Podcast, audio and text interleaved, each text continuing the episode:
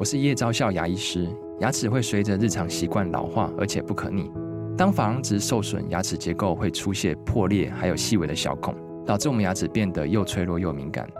这边我真心推荐贝欧尼修复牙膏，内含 BioHAP 成分，搭配正确的刷牙习惯，经科学实证可在两周有效让牙齿再矿化，修复受损珐琅质的细微小孔。相关资讯及购买通路请参考资讯栏连结。热门财经议题，即时投资快讯，焦点新闻话题，陈凤馨与您同步掌握。欢迎收听财经起床号。Hello， 各位听众，大家早！欢迎大家来到九八新闻台财经起床号节目现场，我是陈凤馨。民国一百一十二年十月九号，星期一，又是一个礼拜新的开始。不过今天呢是连续假期期间哦，明天呢是双十国庆，中华民国生日快乐。而今天呢是连续性的这个假期，然后希望大家呢度假愉快。现在已经早上七点十三分零三秒。当然，这个度假啊、哦，就天气状况不是那么的好，尤其北部地区。以及东北部地区受到了东北季风，就锋面通过再加上东北季风，所以呢水汽增强，然后吹来的东北风呢又带了非常重的凉意，所以请大家注意添加衣物啊。好的，我就觉得一阵雨一阵凉，那就是标准的秋天的天气。好，请大家多多的这个注意保暖。那么中央气象署呢今天也发布了豪雨特报，刚刚提到的锋面再加上东北季风，宜兰县山区可能会有局部性的大雨或者是豪雨，基隆北海岸跟宜兰花莲地区跟台北市新北市会有局部大雨或者是这个呃这个呃会有局部性的大雨。所以呢就刚刚提到的北北基还有宜兰花莲，尤其是宜兰的山区要特别注意啊，那么局部性的大雨或者是豪雨。那北部地区呢以及东部地区间因短暂阵雨降雨几率就达到了百分之六十。至于在中南部地区还有澎湖地区，它因为东北季风啊，那个风要吹到中南部地区，其实就已经变成了背风侧，所以中南部地区呢是属于晴时多云的天气状况，降雨几率只有百分之二十。澎湖地区呢多云时阴，降雨几率也只有百分之二十。在温度的部分，北部地区全天的温度是二十五到二十六度。就二十五度，其实对我来说就是一个很重要的关键温度。大家还记得吗？如果我们到了夏天的时候呢，然后我们就会呼吁大家为了节约能源，然后温度呢在二十五度以上不要开冷气。那家里头的温度设定呢，最好设定在二十五度。好，所以现在这个温度就是开冷气的温度了哈。那至于中部地区、南部地区呢，温度不受温度人就是相对偏夏天，二十五到三十一度。东部地区呢，这北边呢当然也是温度偏低，但到了台东呢，二十五到三十度。澎湖地区二十六到二十八度。目前各个主要城市的气温，台北、台中、台南、高雄、宜兰以及台东都是二十五度。花莲二十四度，澎湖二十六度。好，这个至于在这个嗯金融市场的一些讯息的部分呢、啊，那嗯因为今天呢台北股市、那、呃、汇市都是休市的，要等到礼拜三的时候呢才会开启交易，所以呢我们金融数据的部分我们会在礼拜三整理国际金融数据上面的变化，然后呢提供给大家做参考。不过当然了，因为昨天呢应该是十月七号，对不起啊，十月七号的嗯中东时间的凌晨六点半，然后我们就看到说呢这个加萨走廊就其实它是巴嗯巴勒斯坦哦，其实一个两个两块区域嘛，一个是约旦河西岸，然后另外一个呢是加萨走廊。加萨走廊的位置点哈、啊，在以色列的西南方，而且其实那个面积非常非常的小，就三百六十平方公里。这三百六十平方公里是什么样的概念呢？台北市是两百七十一平方公里。那么可是。可是台北市是所有的六都当中面积最小的。那以这个嗯桃园来看的话，它的面积就已经有一千一百多平方公里，所以三百七十平方公里大概就是三分之一个桃园这么大。你看这么小的一个地方，现在有呃知道的呃就就是调查出来的人口数两百多万人啊，那这里面呢就一百五十万人是联合国确认的难民，而且十多年来都住在难民里头，你就知道说他的这个情况啊，其实一直处于一个相当悲惨的一个状况。好，那这一次呢，突如其来的发动奇袭这件事情啊，他当然立刻对于黄金啦，然后原油啦，然后接着当然就是昨天，因为礼拜天中东他们是是正常上班日，所以呢，对于中东地区的股市，那今天还要再观察亚洲股市啊，产生了大。剧烈的影响。那我们现在如果说是以在亚洲市场已经开盘的纽约的这个原油期货市场来看的话，目前大涨了百分之四点零九，其实涨幅是相当的大哈。那黄金的部分相对而言呢、啊，以现货黄金来看的话呢，目前是上涨了百分之零点九。好，那么呃这个涨幅是嗯 呃, 呃这个黄金那那当然百分之零点九这个涨幅就黄金而言看起来，那么目前这整个的情势的变化，专注焦点还是放在油的变化。而有趣的是，很多人就认为说，那应该大家就会去买美元，然后就买美债。可是美国的十年期公债，它的殖利率是往上升而并不是往下降啊。所以呢，它的变的美国的公债不是遭到不是被抢购，而是目前看起来殖利率都是往上升哦。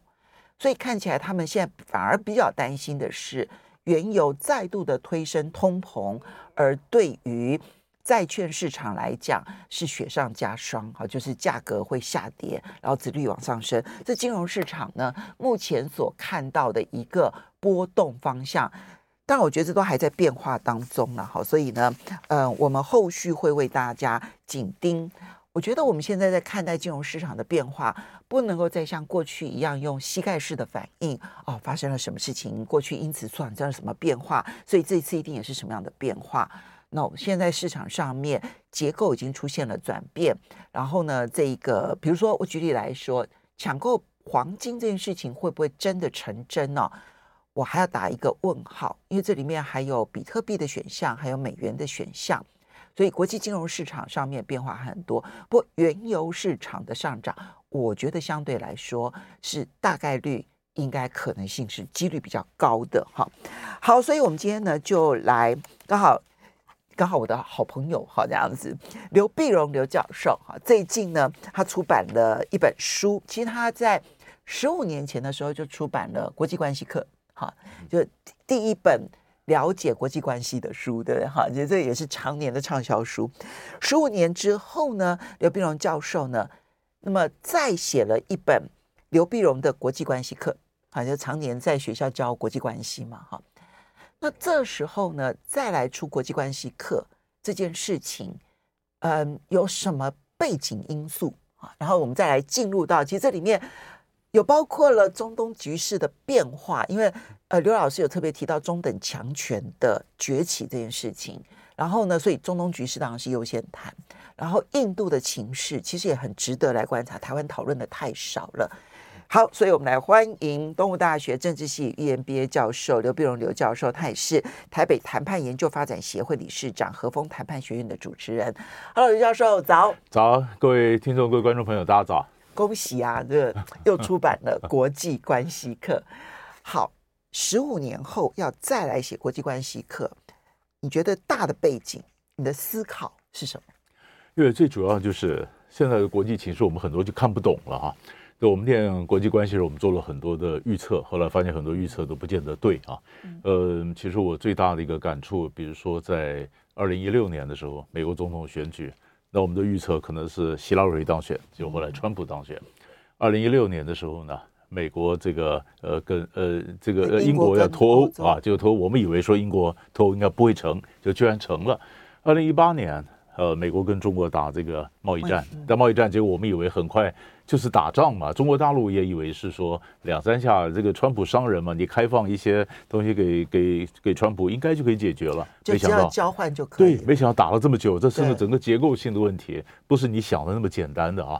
就是一件一件的事情冒出来以后，我们发现这世界我们不见得看得懂，而且很多的呃没有一个国家可以完全掌控全局啊。然后我们讲说在这种情况下，很多中等的国家起来，呃，像台湾的现在你看我们的情势也是越来越好像兵凶战危的样子啊。呃，原来从来不关心国际情势的人呢，现在也开始关心国际情势了。所以我就觉得这个时候有必要把我对国际情势的观察，呃，把它整理出来跟大家做个分享。所以这本呃这个国际关系课呢，其实应该是我的一个观察国际情势的笔记啊。那我把我的笔记呢把它整理出来，让大家来看啊这本书有什么样的，就是你看国际情势总要有一个出发点嘛，一个起点嘛，从这个起点你再往下去追，会比较更有系统，更有脉络。所以你觉得国际格局从二零一六年之后就出现了剧烈变化了？对，我觉得，我觉得，而且还有这里面出这里面有两个方面啊，一个就是国际格局，美国的政策调整啊。你看，比如说我在我在我的国际观第一本书里面就已经提到一点，比如说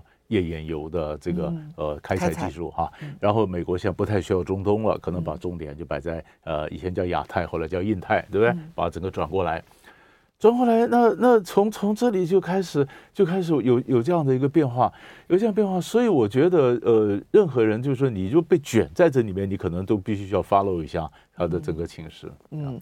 所以呢，这里面的格局，从二零一六年的两场让大家很意外的投票选举啊，嗯嗯嗯、它反映出来的就是那一个民众对于全球化的就输家，全球化下的输家的强烈反扑。是，呃，这个反扑呢，就影响到了各个国家内部的政治结构。嗯，那么从二零一八年展开的贸易战。它反映的既是这一个逆全球化的一个民众的期待需求，它反映的当然也是中国大陆的崛起，然后美国的不安。而在这个过程当中，中美竞争的过程当中，各个地区的中等强权它的重要性就越来越高了。是，一点不错。而且现在国际情势有没有发现有有几个特色啊？因为我刚刚讲说各国的这个格局布局不一样嘛，哈。还有一个呢。强人的兴起，你会发现现在各国都是强人，啊、普丁是强人，习近平是强人、嗯、啊，土耳其鄂尔多安是强人，对不对、嗯、啊？你看像打算以色列，那雅虎人家讲说，以色列人说他是政治魔术师啊，我们说是九命怪猫啊，他怎么样的就永远没办法把他搞下搞下来。现在你看他有美国，他现在要强行的这个司法改革，这么事实上行政权扩权。然后拜登本来不太高兴，拜登说我不会在短期内邀请纳坦雅胡到白宫来做客，对吧？对。结果崩了一下，现在当战争一爆发了以后，美国是不是又要改变？所以你去细数各地的都是强人强人。以前我们研究国际政治多半想到权力啊、结构啊，现在强人人很重要，这是一个。另外一个改变呢，世代，世代你，你你想想看，各个世代，比如缅甸，缅甸的这个这个这个是军政，这个军政府上来，他有两三下就可以按就可以摆平了，就是缅甸没有办法，缅甸还在闹，对不对？香港的也是一个世代哈、啊嗯，那你说塔利班在回潮，现在的塔利班跟以前二十年塔利班是同样塔利班吗？不是，当然不是。阿富汗人也不是同样的阿富汗人啊，嗯、世代啊、嗯。巴勒斯坦问题其实也是世代，因为本来其中有呃，在川普末这个任期后面的时候呢，对他就推动以色列跟阿联酋建交，阿联酋建交，结果事实上，那么呃，巴勒斯坦人就抗议，抗议说，哎，本来本来阿拉伯联盟有一个协议嘛，你什么事情跟阿拉伯国家建交，你要先解。解决巴勒斯坦问题啊，就到阿联去告这个阿联酋，就阿联就阿拉伯联盟就说，那阿联酋他有他自己的外交政策嘛，哈，不见得。所以这就是为什么呃年轻一辈的阿拉伯人觉得我们的外交政策不希望再被巴勒斯坦绑架，所以巴勒斯坦就被闪掉了。所以这就是为什么这次巴勒斯坦说。那你都闪掉，我们都没有人管我了哈，那我必须把事情变大，你们才注意到我的这个处境。所以这里面多少也有世代的问题，所以强人啊、世代啊、中等强权，这整个就是我们过去看不太懂的国际局势，一下子忽然有了变化。所以这才我才写的这本书，就是国际关系课啊，希望希望给大家大家就是有不能讲说带多少的知识点，但是让你稍微。刺激你想一下这个国际形势不同，嗯、我觉得这个是比较重要的目的。所以前面两个大结构就是逆全球化，然后以及中美竞争，那是大结构。嗯、然后刚刚这个这个刘教授说，哎，就告先告诉我们，就是说，哎，你现在那个大结构之下有几个牵动结构的变数，一个就是强人崛起，嗯、你不要小看那强人崛起，当然很多人就想啊、哦，强人崛起心里头想的可能就是专制政权啦、威权政权啦。土耳其也是人民选出来的，是哈、啊、是。事实上呢，川普所希望走的也是强人政治，嗯，而到目前为止，他在美国的调查当中，其实支持度还是相当高的，还领先拜登。对，到了明年底的选举，到底是拜登选上还是川普选上，现在都还很难讲。可是川普所诉求的其实也是一个强人政治。对，所以当你觉得说过去好像只有集中在几个国家走强人政治，事实上不管普京也好，或者是这个习近平也好，早年的时候也是希望能够走温和路线，但现在大家都要走强硬路线，这件事情才值得我们更进一步的观察，然后世代跟中等强权。我们就从这一次的这个哈马斯，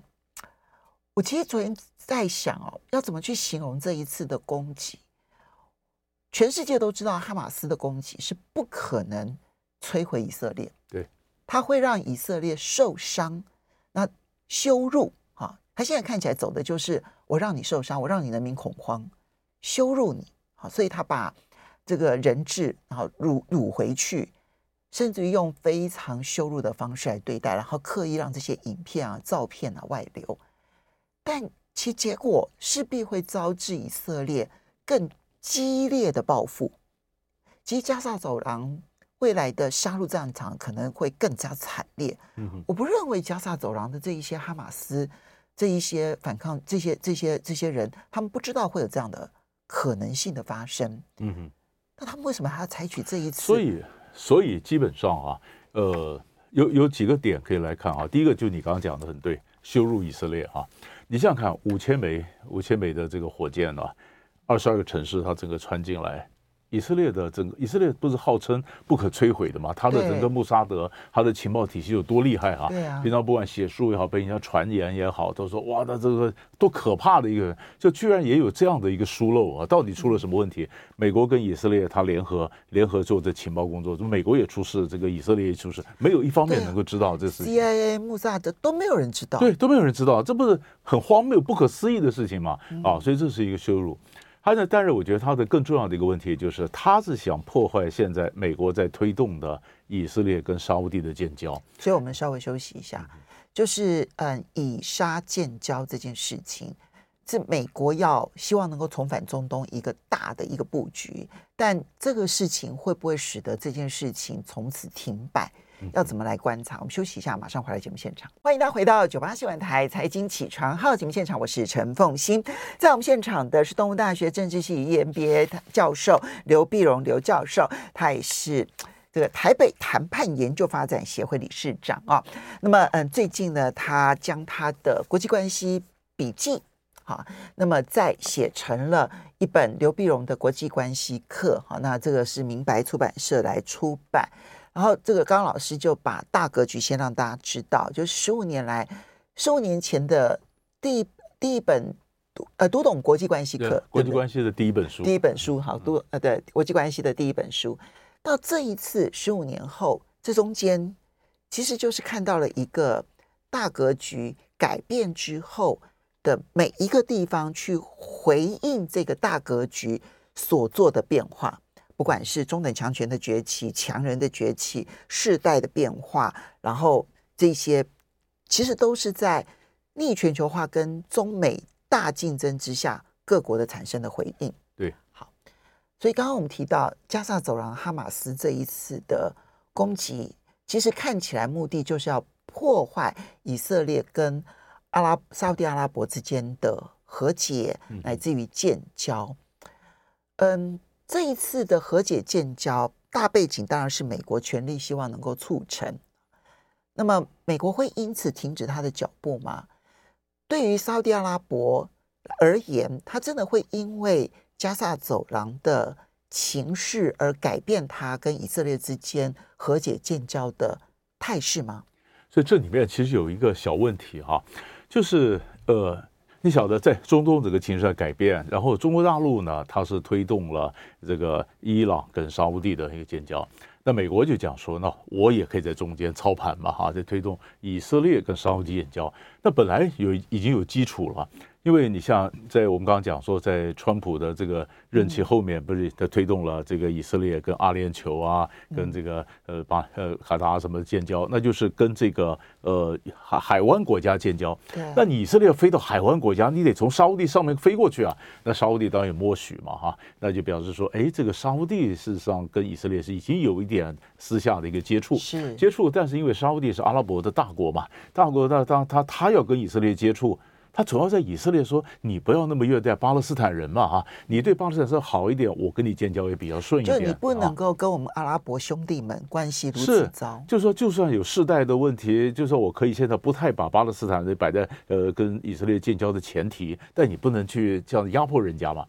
偏偏以色列现在呢，它是一个极右派的联合政府。极右派联合政府，纳坦雅胡总理呢，其实受到很多极右派的绑架。极右派上来说，我们对，所以不纯粹是纳坦雅胡，不纯粹是纳坦雅胡，那我根本控制不了他这边极右派的。那极右派呢，就是比如说在在哈马斯、在约旦河西岸啦，在什么，然后就就是镇镇压了或者也呃紧缩了巴勒斯坦人的这个权利啊。所以沙乌地的官员实际上私下跟以色列讲，呃，讲了好几次，就是说。你你你那时候不要这样子吧，对吧？你讲我怎么办呢？好，他已经讲了好几次，但是事实上，联合政府上来以后呢，已经有两百多个巴勒斯坦人被杀掉了啊！中间不管警察啦、暴力啦、镇压啊，所以沙乌地私下也劝了好几次。好了，现在这个呃，哈马斯反击了，哈马斯反击了一下就告诉沙乌地说，哎，你们告诉其他阿拉伯国家，你们不能忽略我我巴勒斯坦人的处境嘛啊！一方面你刚刚讲说以色列一定会一定会报复，对不对？好。当然会报复，以色列一定报复，就有很多巴这个巴勒斯坦在加萨的巴勒斯坦人会死伤嘛。那一死伤了以后呢，那沙烏地看着这些这些阿拉伯兄弟死伤，你说他怎么跟以色列建交呢？所以加萨走廊的这些哈马斯，他们几乎是用自己的伤痕，然后来逼迫阿拉伯世界的他的同伴们来表态。是一点不错，一点不错，他就说。那那我现在那你说阿拉巴那些人民就很可怜了，人民不人民不见得要非要要愿意做这种牺牲啊。好了，那你逼着表态，那你阿拉伯那沙烏地怎么办？所所以就算美国在后面在推沙烏地，它内部也有很多沙烏地年轻人群众的一些要求，说我们怎么可以这样的，对吧？虽然我刚刚讲有世代的不同，但是总还有一些人他他是反对以色列的嘛。那所以在这样的一个支持度上，所以以色列跟沙烏地建交的进程。那么上面可能还会再进行，但是整个推动，我想就会整个慢下来。就所以，所以刚刚老师有特别提到说，世代崛起看待事物的方法，它其实就会影响到领导的一些决定啊。嗯，所以我印象很深刻，那时候我在跟刘长正教授请教中东情势的时候啊，他当时就因为阿拉伯联合大公国跟这个嗯以色列建交，其实是在嗯阿拉伯地区、中东地区也是一件大事。是是。可是，在那个之后呢，就不断的传言沙烏地王室跟啊嗯跟以色列之间其实是有相互的访问，但是消息曝光之后，沙烏地都是否认的。我那时候问刘长正教授，我说阿联都已经建交了，为什么沙烏地这边呢连见个面都不肯公开？他说，其实嗯、呃，中东的这些王室比我们想象中的更在乎他们人民的感受。因为阿拉伯之春之后，他们知道说我不能做很糟很强的违逆人民意愿的事情，所以如果人民是同情阿勒呃巴勒斯坦兄弟们的时候，其实王室是不敢轻举妄动的。对，而且这里面又有另外一个事情啊，我们刚刚讲说，美国在推动巴巴勒呃这个呃以色列跟沙烏地的建交，那是拜登政府，嗯，美国的国会有不同的意见。国会不能讲，为什么呢？就是没有自由派嘛，就是说你哈沙烏地哈少吉的那个异议记者哈少吉被杀的事情，还没有做一个妥善的交代啊。那所以，所以美国的官员呢，就这前两天就飞到，就事情爆发之前啊，就飞到沙烏地，跟沙烏地讲啊，要国会通过，要赞成你跟这个以色列建交，那你你也要做点让步啊，做点让步做什么呢？呃，油价你稍微你就增产一点，要不然油价要打下，我好跟国会讲。那结果沙烏地说不是，是我帮你啊，你帮以色列，不是你帮我，对不对？那我如果帮助你跟以色列建交，你要给我军事同盟啊，你要给我更多的发展我核子武器啊，或核核能。所以以色列呃就是以色列跟沙烏地建交，那么沙烏地跟美国喊价，美国跟沙烏地喊价。现在哈马斯的事情一出来以后，这这一盘棋就整个就乱掉了。哦，对，因为沙烏地的的条件就是你美国允许我发展核子，对，然后同时呢，你必须要提供我军事上面的同盟，呃，不到同盟啦，就军军事上面的协保证跟协议，对。对，所以这一些军事协议，然后以及这个核子的发展，他他用的很笼统，他用核子发展，对，就是啊，核能，既不用说核武，啊、也不说核能，而用核子发展，嗯、那就表示说他不排除用核武这件事情。那如果美国答应的话，这个时间点如果还答应的话，那在这个国会里头亲以色列派恐怕就不会答应。是，所以美，所以事实上，这个拜登政府他的这个中东政策两条路线，一个是跟沙烏地，一个他也跟伊朗就缓和，对不对？嗯、跟伊朗缓和，前一阵子不是美国跟伊朗达成协议交换囚犯嘛？嗯、交换囚互相交换了五个囚犯，然后然后美国就解冻了六十亿伊朗卖石油的一些收入。所以现在共和党就抓住的时候就骂的就批评拜登政府了。你看，你解除对伊朗的这个这个呃这呃制裁啊。就解了六十亿解冻，人家就把这个钱去援助哈马斯啊，因为哈马斯就打以色列。但是你说，你说你怎么能讲说这六十亿是援助哈马斯？六十亿说不定拿来做各种医疗啊，变什么东西，对不对？但是在美国选战的时候，那共和党我管你的，你反正这个钱是流通的嘛，你解除了伊朗这压力，他就拿去支持哈马斯，这样支持真主党。你看现在打以色列，哈马斯不就打了吗？所以你那个中东政策完全破产。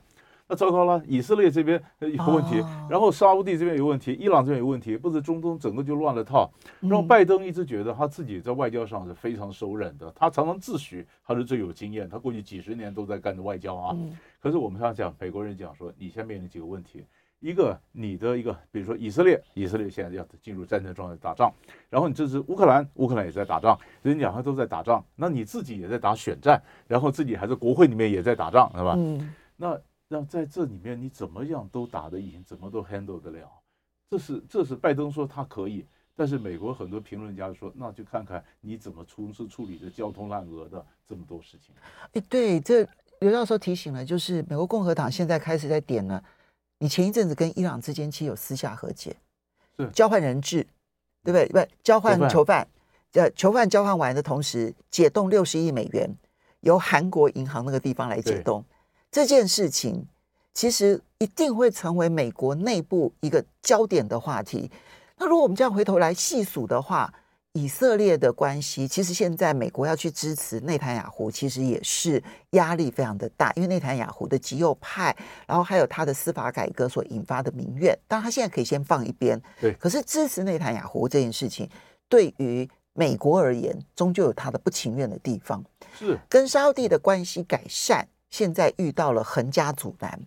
跟伊朗之间想要改善，因为其实他真的希望的是伊朗的原油反正就在全世界卖，他的油价就可以下来了，他就可以控制通膨了，结果没想到跟伊朗之间这件事情反而会成为他的一个把柄。你会觉得这样一来，他在中东上面是一败涂地吗？会到这个程度吗？ 我, 我觉得整个事情我应该讲说失控，他, 他完全他完全没办法掌握，就是每个人啊在中东其实都有他一盘棋，他有他的蓝图，嗯、可是问题是世界不是按照你的想法在走的，嗯，这想法在走，所以每个人有每个人的梦啊，所以哈马斯有哈马斯的梦。那其实我们刚刚还没有谈到，哈马斯跟法塔组织中间也在也在竞争，就巴勒斯坦的约旦河西岸跟这个加萨走廊。约旦河西岸是法塔，但现在政府是法塔，然后加萨走廊这边就就是哈马斯。哈马斯，你说在巴勒斯坦选举，选举以前有一次就是就是哈马斯选赢了，他到了到了拉马拉，他到约旦河西岸建了政府，建了政府，美国一看建政府，那么就马上就制裁了，就制裁了这个这个这个哈马斯，所以哈马斯又回到回到加沙去了。现在他们内部又要选举了。嗯对不对？所以他们内部也有问题，这问题全部都在同个时间冒出来。好，所以这边呢，其实是中东的这个情势，它的变化还速度非常快，所以我们就很快的就拉到印度啊。那么之所以要拉到印度，其实老师的书里头第一个部分谈的其实就是印度，反而跟大家就是格局都是先从中美竞争啊，嗯、然后不同，因为刚刚老师讲的，就是你你先剖析了大格局是中美竞争，可是这个大格局的中美竞争之下，其实每一个地缘政治都出现了剧烈的中等强权上来之后的变化。那在印太地区呢，最大的一个变化其实就是印度重新为他的外交设定了他的新目标、新人设。你怎么去看印度的企图心？对，印度充满企图心，而且或者我们该讲莫迪充满了企图心。我们刚刚其实我们刚刚讲的强人，莫迪也是一个强人啊。嗯、呃，你说他的抓抓住他在印太的就是呃这个这个角色，然后然后印度呢，他也是这个金砖的国家之一，他也是上海合作组织国家之一啊，他现在又是G二十的轮值主席，所以他在整个里面不只是做中等强权崛起。他想做全球南方的领导，好、啊，现在整个国局是 Global South，、哦、然后全球南方的领导。所以我们稍微休息一下，所以这里面牵涉到了北方国家跟南方国家的对抗这件事情，是对抗还是竞合？那印度要怎么办？马上回来，欢迎大家回到九八新闻台财经起床号节目现场，我是陈凤馨。今天在我们现场的是东吴大学政治系E M B A教授刘必荣刘教授。刘必荣的国际关系课啊，这是他最新出版的一本谈国际关系的课，格局不同了，整个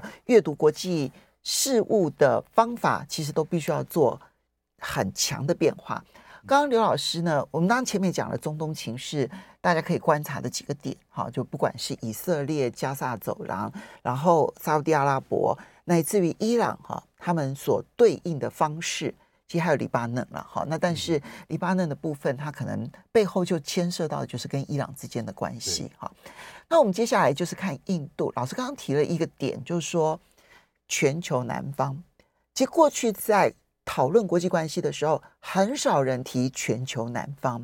但正是因为中美竞争下各个中等强权的崛起过程当中，过去在美苏冷战期间所谓的第三世界，现在用南方国家来称呼它，而印度就希望能够成为南方国家的领导者。对，但角逐领导者的人很多吧，印度能成功吗？是，我看你讲的一点不错。最早提出全球南方的谁呢？是巴西的鲁拉。鲁拉的巴西总统鲁拉呢，上一次他不是当两任总统，后来就又又又又回国。鲁拉都讲全球南方，全球南方，那没有没，真是讲得太早了哈。后来像印度讲全球南方，那鲁拉就不太高兴啊。那中国大陆也是讲说，他也说南全球南方，这李强的演讲有好几次讲到全球南方哈。他也把自己设定为全球南方。是，所以所以这就是南方好，因为南方的势力，现在现在出现最近出了什么问题呢？就是说印度不是跟呃加拿大在打这个外交战嘛啊，对不对？说印度的特务到加拿大去杀掉了一个锡克派的锡克派的这个分离主义者啊。那印度的国内又比较专制，又比较这个强硬，所以鲁拉就讲了。他说代表全球南方你要非常 liberal 啊，要尊重自由，那所以我们才能代表全球南方啊。所以就是就是巴西一看到印度你外交上好像出现了裂痕了，有问题了啊，那我想我我就出来了。现在不管怎么样，可是你如果看今天的国际格局，从地缘政治来讲，那当然印度要超过了巴西嘛，啊，你看，就我们刚刚在广告之前讲的，不管是印太的这个国家，不管是你在你在南方啊，或者你在这个呃呃，跟他跟中东关系也好，对不对？他跟这个呃呃上海合作组织，他就金砖四国嘛，啊，金砖五国，现在和金砖更多了，金砖国家更扩大了，对不对？十国十一国了，所以在这里面呢，现在出了这什么？这刚好有什么问题呢？你看，在这个呃G二十的这会议上，在场外不是讲说印度到到中东到欧洲欧洲的一个走廊嘛，就对抗印印巴经济走廊，印度向走上来，对不对？他们说叫做新香料之路啊，新香料之路。好了，现在问题就出在这里，你在新香料之路，中东在打仗。嗯，所以现在马上他第一个反应就是，那新香料之路还走得了，走不了呢？其实最大的一个问题啊，他印度当时这香料之路，他这个走廊走上去的时候，你说在中东，呃，在尤其在波湾的中东各国，中各国修铁路从来就没有修成啊。因为本来应该有铁路，就把这几个国家就给它串起来，但每个国家上修到边界，修了十年的连接海湾国家铁路都没修成。为什么？啊，就是每个人有各种不同的想法。如果是海湾国家的话，他们彼此之间不是合作的。啊、还, 还有还有也也有他们的仇仇恨，哦、就是我今天修到这一分，那我干嘛帮你来？啊，所以他连那一带地方都没有修成，所以很多你去看到中东的这铁路也没修成，那你说从印度这边拉上来？也不是那么也不是那么简单了。印度讲了好多次，最早叫南北通道嘛，他就到跟伊朗讲，他说这个中国跟到巴基斯坦，那我印度从伊朗这边。那伊朗这边，印度就莫迪啊，就跑去跟伊朗人讲，你想呢？以前呢、啊，我们这个印度的宫廷里面都讲波斯话的啊，这跟伊朗的关系从古代开始，因为当时波斯文明很超过嘛，那这种波斯话的，然后就从从那边拉过来。他到中亚的时候，到乌兹别克去讲，你晓得吗？泰姬玛哈陵啊，那个那个，我说那是那是乌兹别克的王子在那边建的建的这个蒙古尔王朝啊。啊，他就把很多历史翻出来，然后再上去。那美国呢，当然也希望说，哎，我帮他印度。所以在中东有一个小的一个识别呢，就是 double I double S 啊，就是就是呃 ，India 嘛 ，double I 呃 double I double S。那么那么两个呃呃 double I 呃呃应该呃不是不是两个不是 I 是对不对？讲错了，它基本上是美国、印度、以色列啊 ，double I 还有那个两两个 U 了，还有一个阿联酋。阿联酋，所以以色列、印度，然后美国、阿联酋 ，I I U U 嘛，大 I W U， 所以在这样子就是练个四边的同盟这样子过来，所以以色列跟以色列跟印度的关系也不错。所以现在你现你现在看到哈，其实我们看到刚把这刚把这中东再往往外去表态的话，其实印度他怎么表态？以色列，印度要支持以色列。土耳其过去，土耳其也是强人啊，土耳其过去是挺哈马斯的、啊。他跟哈马斯，所以土耳其现在呼吁双方自治啊，所以我们也在看各个各个强权，你看起来好像没有关系，但事实上，印度啦、土耳其也看得出来，他们在中东、在中亚这块这块的布局，都反应都可以看得出来，很清楚。哦，所以印度现在拼命拉拢中东国家，当然这希望也能够解决他自己内部这个印度教跟穆斯林之间不和的问题，他有他内政的需要，他也有希望他能够成为南方国家强权的需要。不过，在南方国家当中、哦、想要去争争这个领导者啊，我们刚刚提到三个候选者嘛，一个是这个印度，一个是巴西，然后另外一个是中国大陆。当然，中国大陆这个部分，大家会不会把它视为一个属于中等强权？不会，它已经是强权了。是，是所以它跟过去在第三世界来说，它可能就不是第三世界了，现在已经不是了，对不对？好，那印度当然相对于巴西，经济实力强。然后西方争取他，可是鲁拉在南方国家当中人缘比较好，他过去长期跟南方国家站在一起，他的人缘比较好，所以你就会发现说，哎，这各有擅长，这未来每一个看起来是一块的势力，其实彼此之间都还有利益不同。是，所以所以这时候呢，呃，西方在讲说，你看哈，像全球南方或者你想G 二十。呃，然后或者说和 G 七， 这到底南方跟北方国家谁比较强？但总是觉得说，感觉上好像你说人口啊，你的这个经济的规模好像啊，或者人是这领土啊，好像南方多。可是北方国家比较团结，他有他一致的想法，一致外交政策。南方国家比较多样，比较没有那么样的一致啊，比较所以所以这个实力上还是有悬殊的。好，这个呢是印度，当然跟我们关系最密切的，除了两岸关系、中美竞合。然后以及东北亚的情势之外啊，其实东协国家，我们不断的说这个新南向政策、新南向政策，但事实上东协国家也出现了剧烈的政治情势的变化。嗯，